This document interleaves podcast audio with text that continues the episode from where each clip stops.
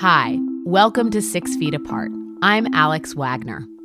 It's hard to pinpoint one singular moment when Americans began to realize that the COVID 19 pandemic was about to reshape all of our lives. But for many of us, the cancellation of our favorite pastimes basketball, the Olympics, the performing arts that was the inflection point, the beginning of a very different era. And that's what we're talking about today sports or sport, if you prefer to be a little more highfalutin about it. What's happened to America's finest athletes in a moment when games and performances are all on hold indefinitely? How do you maintain peak physical condition when the arenas and stages are closed and your coaches are nowhere near you? What happens to team players when there's no team? We'll be talking to people who've trained their whole lives to perform under pressure and now find themselves with nowhere to go and nothing to perform. First, we'll speak to Christian Coleman, one of the great track and field hopefuls for Team USA in the 2020 Summer Olympics, which are now the 2021 Summer Olympics. Christian was widely expected to beat Usain Bolt's 100 meter dash Olympic record. He just might be the fastest man alive. But for now, he's back at home living with his parents. Then we'll talk with Isabella Boylston, a principal dancer at the American Ballet Theater in New York City. Because of the pandemic, Isabella has lost an entire season in a career that is, by nature, fairly short. Instead of pirouettes at Lincoln Center, she's now live streaming ballet classes from her kitchen in Brooklyn. And then Nneka Ogwumike, a WNBA player on the Los Angeles Sparks. While the NBA was the first major American professional sports association to cancel its season due to COVID 19, the WNBA hasn't even started its games for 2020. While the WNBA aims to get its players back on the court sometime this year, for now, Nneka and her teammates are in isolation. She's been at home waiting to shoot hoops since March 8th. And now, here's Christian Coleman. So, Christian, I'll, I think a lot of people expected they would next hear from you while you were on the the medal stand in the Tokyo Olympics 2020, but of course, um, circumstances have dictated that that is not going to be happening this year. Where are you right now? Uh, I'm back home in Atlanta. Um, back home in Atlanta, Georgia, at my my parents' house. Are you sleeping in your childhood bedroom? I am sleeping in my childhood bedroom, and there's a lot of stuff in there that because I kind of use it for storage, just stuff that I've gained and and gotten over the years. Um, so it's a little bit crowded. What are your days like? What time do you get up? How do you find time to work out? I get up like Monday, Wednesday, Friday. I go up to the the gym and lift weights. Um, and then um, in the afternoons, I'll you know go up to the track just do the workouts that my coach sends. Like sometimes it's not a track workout. Sometimes you know it's just some stuff we can do around the house, like a circuit. Um, what what track are you using? Because most of the high schools are closed, right? Yeah, the high schools are definitely closed, but I just hop the fence. I don't want to. I don't want to. Say- you're hopping the fence. You're hopping the fence. yeah, I hop the fence. I don't want to say the name, so somebody like hears yeah, it. nobody. We don't want to see you get arrested. You're just trying to work out. Yeah, but don't you I think that the, there's some high school out there that would be happy to have you training? I mean, really, given who you are and what you may become, I think that that would be a badge of honor. They'd love to know that Christian Coleman was hopping their fence. Definitely, but I mean the the coach. The I mean um the school that I'm going to is it's up the street, and I and I know the coach, and you know we're pretty cool. We're pretty close. It's like he can't like technically legally open it for me, but he was just saying that like you know nobody would be up there, so it's cool if I you know go up there and um still get on the track and, and do my workouts that I need to do. You know, not get out of shape during this time. So it's kind of crazy. It. I mean. It, it is crazy, right? Like, given where you thought you were going to be, you know, on New Year's Day, right?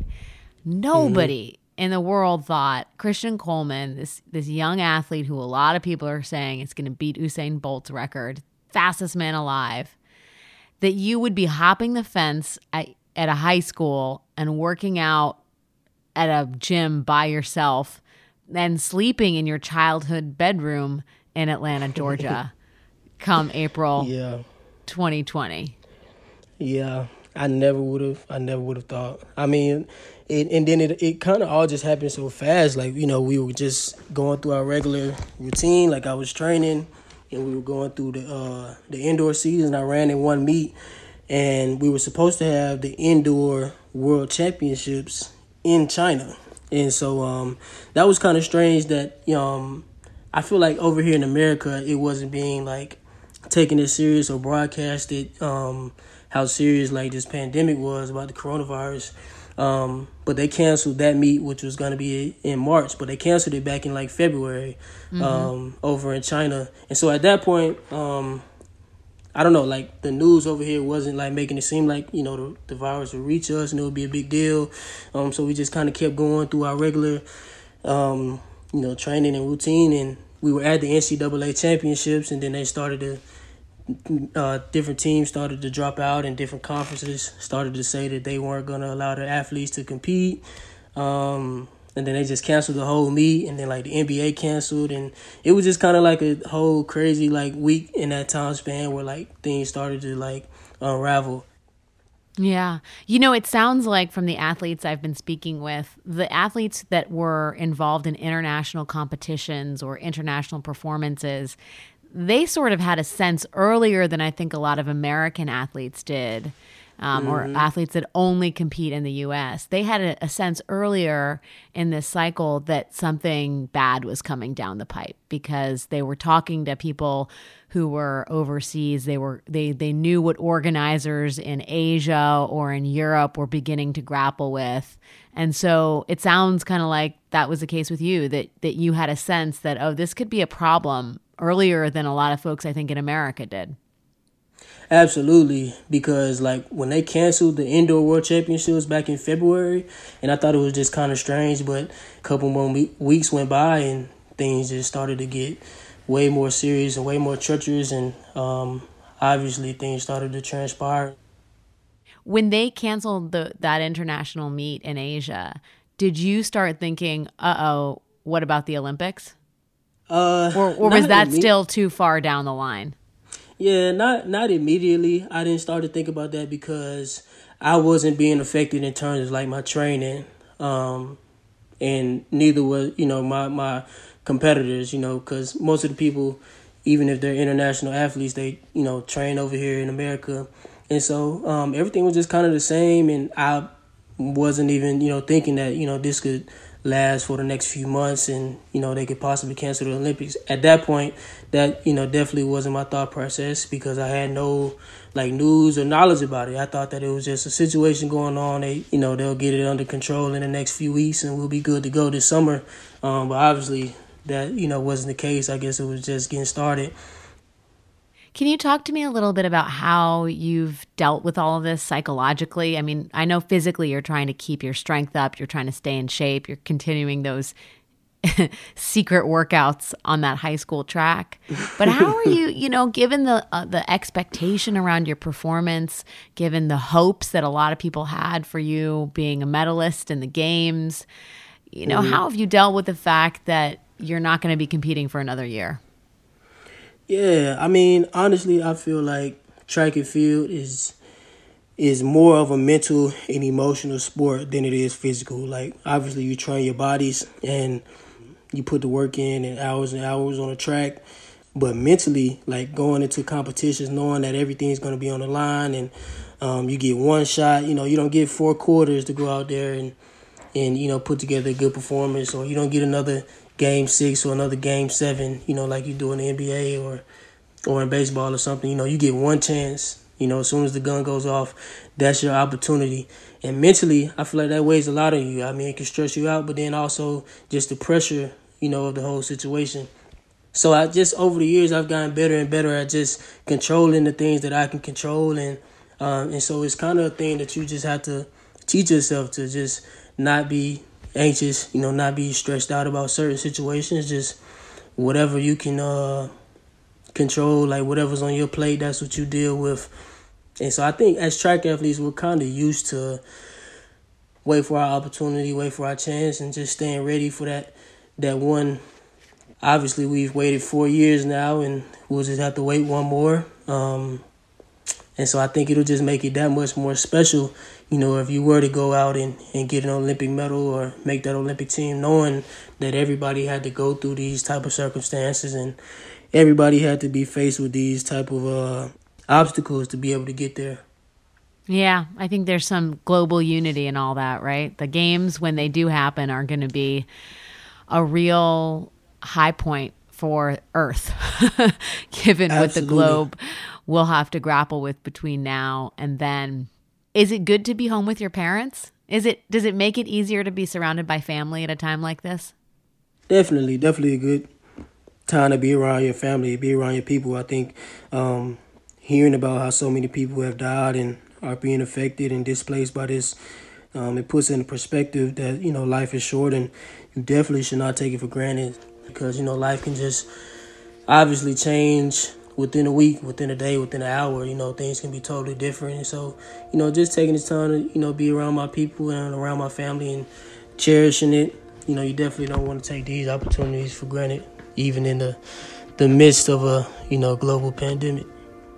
Thanks a lot, Christian. We'll see you in Tokyo. Thank you. I appreciate you guys so much.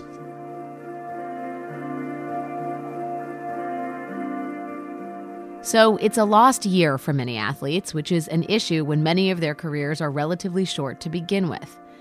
Isabella Boylston is a principal dancer at the American Ballet Theater in New York City, but for now, she's doing what she can to keep her calluses tough offstage.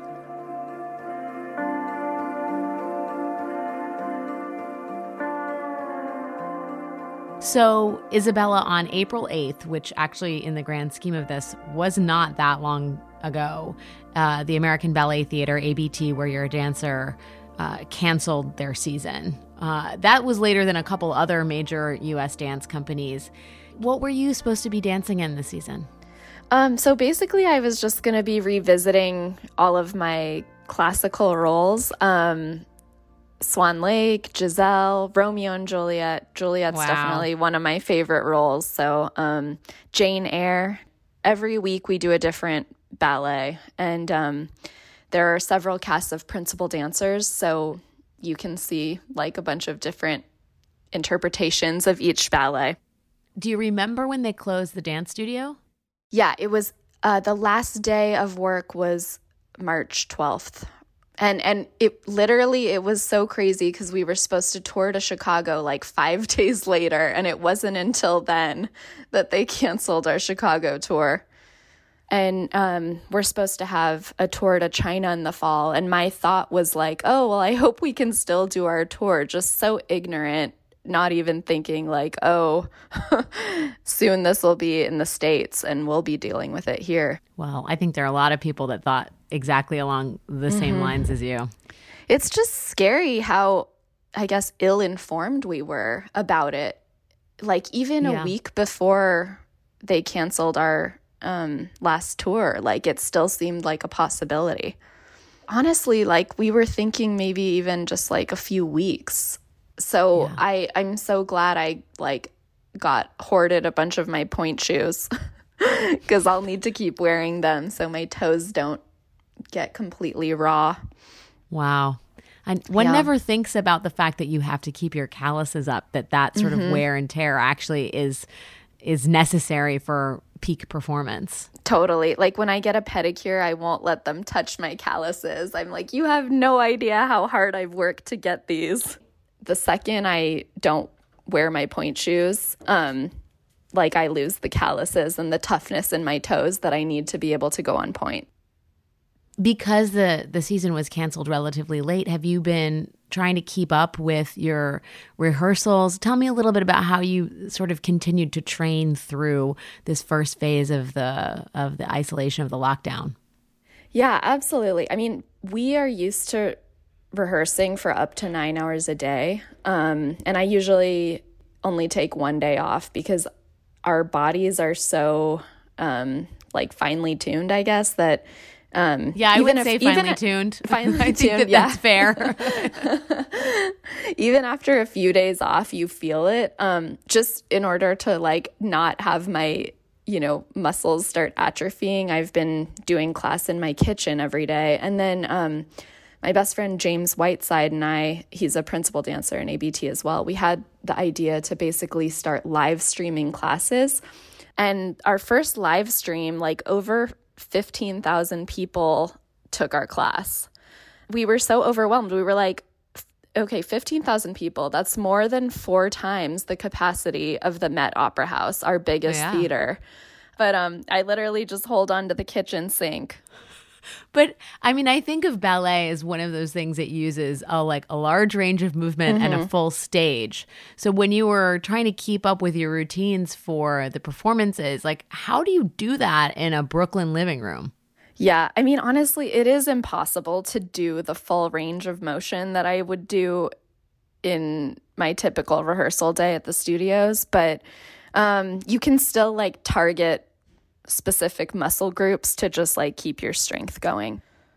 You know, I know the what the dance community is going through right now is very difficult, but at the same time we are fortunate to like those of us that are healthy are very fortunate and we're fortunate to just still be able to move in our kitchens cuz not everyone has that luxury right now.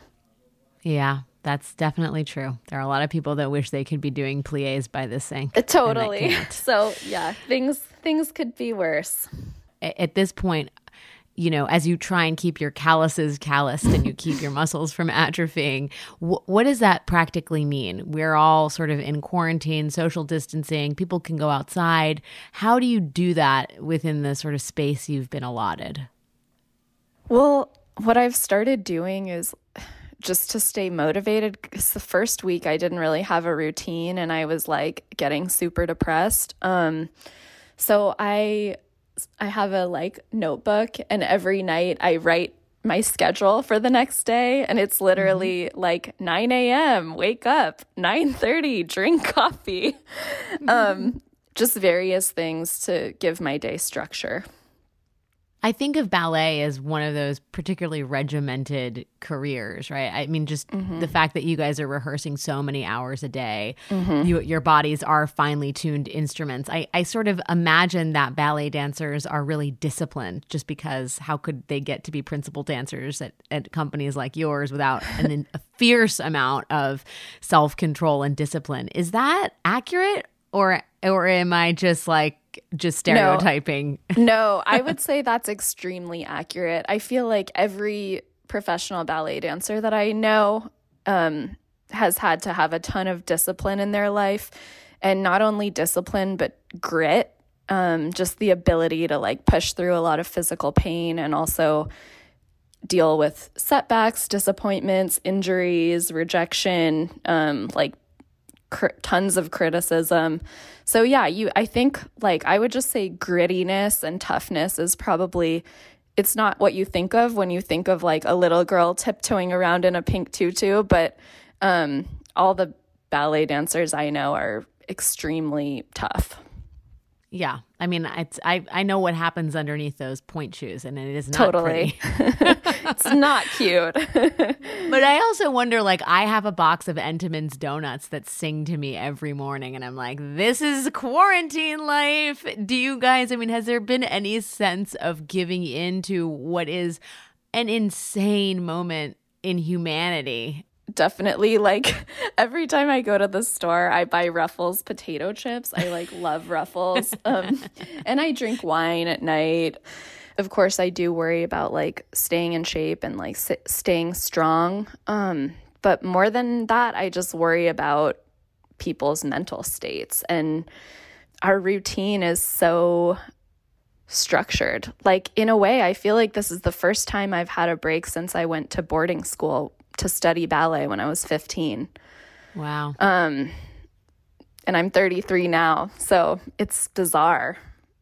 Are there economic like implications mm-hmm. to the season being canceled, to the tours being canceled? I know that there are some refunds being offered. Mm-hmm. I mean, mm-hmm. does that affect you guys? How does that work? Absolutely. Um, I mean, it's a huge loss financially for ABT because the Met season is I don't want to misspeak, but it's a very significant part of our annual budget, our annual revenue, um, if not the biggest part. So, yeah, the dancers are laid off um, for now. The company is definitely extending themselves to um, offer us benefits. And um, I think there's still a lot of questions that need to be mm-hmm. answered. Mm-hmm. But I mean, it's definitely it's clear to me that upper management at ABT is working their asses off to um, support the dancers financially as much as possible. Yeah, uh, but I mean, at a certain point, or at a certain number, I mean, people are going to have to find other ways of bringing in income at at some point. I would assume. Totally. Right? Or, I mean, it's you know, ABT is a not for profit, and I don't think most ballet dancers go professional to make money. It's not like playing in the NBA or something. Um, even if I believe ballet dancers should be making those kind of salaries because of their incredible athleticism. Um, it's just not part of it. Do you foresee a world in which you can make? I mean, I, I guess I just wonder if this is the lost year. Your season kind of is mm-hmm. what it is. It's mm-hmm. not like they can push it till the fall, right? No, uh, especially because theaters are booked up like, I, I mean, everything's so planned so far ahead in in ballet. Like I know my show dates for the next year, like it's not really like you can just slide in some extra shows here and there, unfortunately. It's also ballet is not lo- known as the career choice for people who want to work as dancers for like 40 years, right? I mean, it's a pretty yeah. finite. It's a, each it year is. really counts. Yeah, it really is. And I feel like once I hit 30, then it really started to occur to me the ephemeral nature of this career. Yeah. Um, and I, I like treasure each opportunity to perform because I know I can't do it forever. But I, I do believe that the hardship that you experience off stage, obviously, like the difficulties that you go through in life, um, they give you richness and depth as a performer. So I think maybe we won't have the experience of developing on stage this year, but I think we'll continue to grow as people and artists and have something to bring with us to the stage when we finally do get back out there. Isabella, thank you so much for for taking time to talk with us. Of you know, course. we wish you all the well, we wish you all the thick calluses in the world through this tough time. I mean, so I will much. say the quarantine is building emotional calluses, if not physical ones. So definitely. You know, good luck keeping all of them up. Uh, Thank you so much. Everything. Thank you. Bye. And now we'll hear from Nneka Ogwumike, a WNBA star on the Los Angeles Sparks. So, Nneka, where are you right now? Right now, I am in Texas, my home okay. state. How long have you been in Texas? And where were you when all the news of COVID 19 first started breaking nationally? Well, I've been in Texas kind of in and out since the end of last season, so since November. Um, but I was also participating in the USA Travel Squad. So um, after the end of last season, uh, I went to Spain and then uh, we had another segment in Serbia okay. um, in January. And then we had the Chicago All Star. And um, I'm I'm huge into podcasts, so like I listen to everything. so I had been that's good. Very much that's aware. Good. Yeah, I had been very much aware of um of the you know the coronavirus um well before people thought it was a concern. I guess on the Western Hemisphere, I started quarantining. I guess quarantining, social distancing, staying at home since March eighth. That's very and, yeah. um, prescient and responsible of you. Yeah, the, the, the the NBA was the first professional sports league to say we're going to suspend games, and I think for a lot of Americans that was the alarm bell. They still have games left in their season. The start of your season has been pushed back, and right now there's some optimism that the WNBA is going to be playing this summer. Right? Yes. Oh, yeah. Am I getting that yeah. right? Yeah, yeah. You're saying certainly optimism. do you imagine that there's going to be an audience in the stands? To be honest, uh, it's you know, I guess I'm manifesting that there'll be audience. there'll be an audience, but um, to be real, you know, I, am more concerned about safety and health of sure. not just not just our fans, but the players, the staff, you know, and I think at this point we have to think um, outside the box. We really have to shift our mindset in what this summer can look like. You can't follow in lockstep with the NBA because not only are we different, they were in the middle of their season and ours hasn't started. And I think right. in a lot of ways that gives us an advantage because we can start from scratch and we don't necessarily have to um, figure out how a season has been disrupted and then creating out of that. I know you're trying to manifest people in the people in the audience, but it sounds like you probably won't have fans in there. And I guess I just wonder from, you know, from a player's perspective, if that does come to pass, um, what what do you think that might be like to play just with um, your fellow players, your your your adversaries? Do you think the game becomes more intense because it's just about the game? There's not the crowd, or is it less intense because you don't have that reaction, the thrill, the like emotional pitch of people in the audience? I think that in my opinion it would be more intense. I think it would it may even be more meaningful because the stoicism of that can contribute to a different type of competition. So I guess we're also banking on this kind of contributing to a new wave and a new age of broadcasting the WNBA, you know, in in ways that people haven't seen before, in ways that are more accessible to fans. You know, making us more available on a social media and a digital platform um, for people to be able to consume consume sports because at the end of the day, whether you're watching at home or whether you're in the arena, sports is something that really brings people together. And um, I'm hoping that that's what happens no matter who is in the arena. You are an athlete. You are an elite athlete, and you know I would assume you were you've been you've been playing throughout the beginning of the year. But I would assume as you gear up for the start of your official season, the training uh, regimen becomes more intense you're doing a lot of drills on and off the court, et cetera, et cetera. None of that would seem to be happening if you're not, you know, playing with your teammates. So, how are you approaching training at this moment on your own? This is probably the most interesting question you could ask any athlete right now. not just because we're having to do home workouts, but everyone lives in a different space.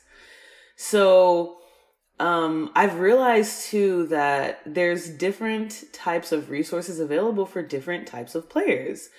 And it's funny because I would even pay attention on social media, and there are NBA players who are worried about their skill level and their stamina coming back compared to some NBA players that have homes with courts, you know? And, and and the exactly. same goes, yeah, the same goes for WNBA players. You have players that are living in flats and apartments. You have players that have condos. You have players that have full houses. You have players that are living alone. You have players that are living with kids.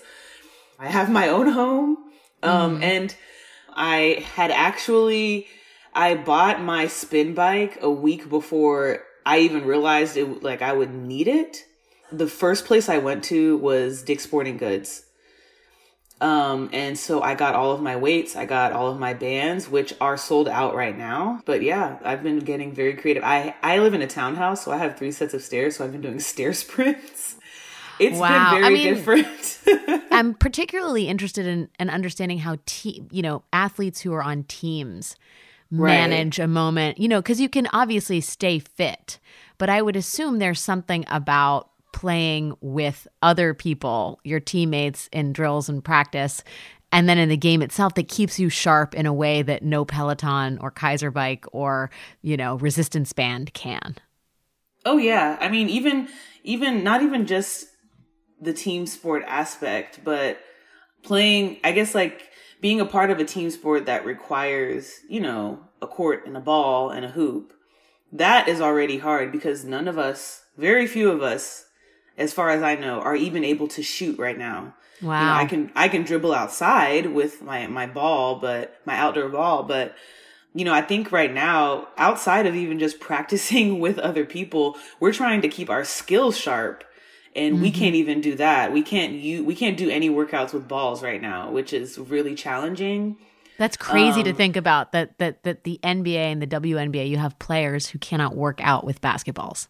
Yeah, because you can't all the courts are closed. Even outdoor here in Houston, they've taken down all the hoops on all the outdoor courts.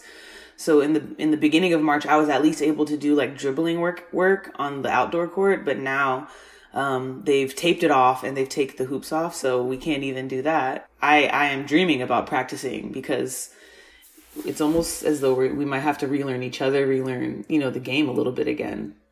When you think about going back on the court, um, beyond just the questions of skill and so forth, do you have any fear about contracting the virus given i mean when i think basketball i think close contact i think sweat flying people right breathing in each other's faces. I mean does that concern you? Is that something that you know you spend any amount of time perseverating about?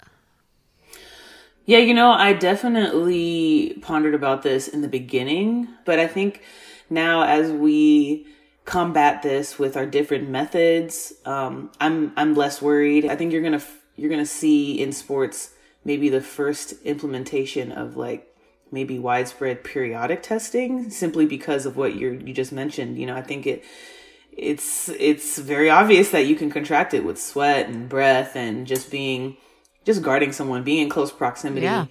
Um, you know, with that happening, which is it's actually interesting because once this virus kind of started creating its wave towards the west, a lot of players were overseas, and um, there were there were times when the players said, "Oh yeah, they said that the that the fans can't come in, and that after the game we can't shake hands." And I'm like, "So after a game of you guys sweating on each other and touching each other, you can't shake hands and touching exactly. a ball?" I was like, I was just kind of like, "What is happening?" But um, yeah, that's it's less of a concern for me now as the methods to prevent it and to combat it in the future i think are made.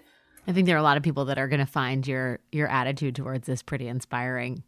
I got to ask you on the question of discipline because clearly you have a lot of it. Have you let anything go? Have you given yourself an out an extra donut or a donut? So i will tell you this. I i am managing my character because you know the first week i was like okay you know i can do this. I have all the stuff that i need here in my house. And then the second week rolled around and i was just like oh let me just turn my alarm off. I'll wake up work out and you know go about my day. And that was by far my worst week because I would just wake up, take my time, and then my my days were so short, and I was just like, I can't do this. So I committed myself to regimenting you know, back to what I'm used to. I would wake up, I either wake up at six or seven. I gave my, my, myself like two times. I'm like, if I'm ready to go, I can wake up at six. Otherwise I can snooze till seven. I have let myself go, but it wasn't the best thing for me. so I and then you I got yourself back. You let I yourself go. Back on the track. Then you got yourself right on back to, back right. on track. Oh my gosh. well, Nneka, may your days continue to be long and, and may they soon be filled with basketball. We can't wait to see you back on the court. Thank you so much. But in the meantime, we're working on getting as much WNBA on TV, on social, on digital as much as we can. So hopefully, people are still encouraged by seeing us out there in whatever way we can be. And I appreciate talking to you, Alex. Thanks, Nneka. Thanks. That's all for this episode of Six Feet Apart. Our show is produced by Elisa Gutierrez and Lyra Smith. Lyra Smith is our story editor. Our executive producer is Sarah Geismer. Special thanks to Allison Falzetta, Stephen Hoffman, and Sydney Rapp. Thanks for listening and stay safe.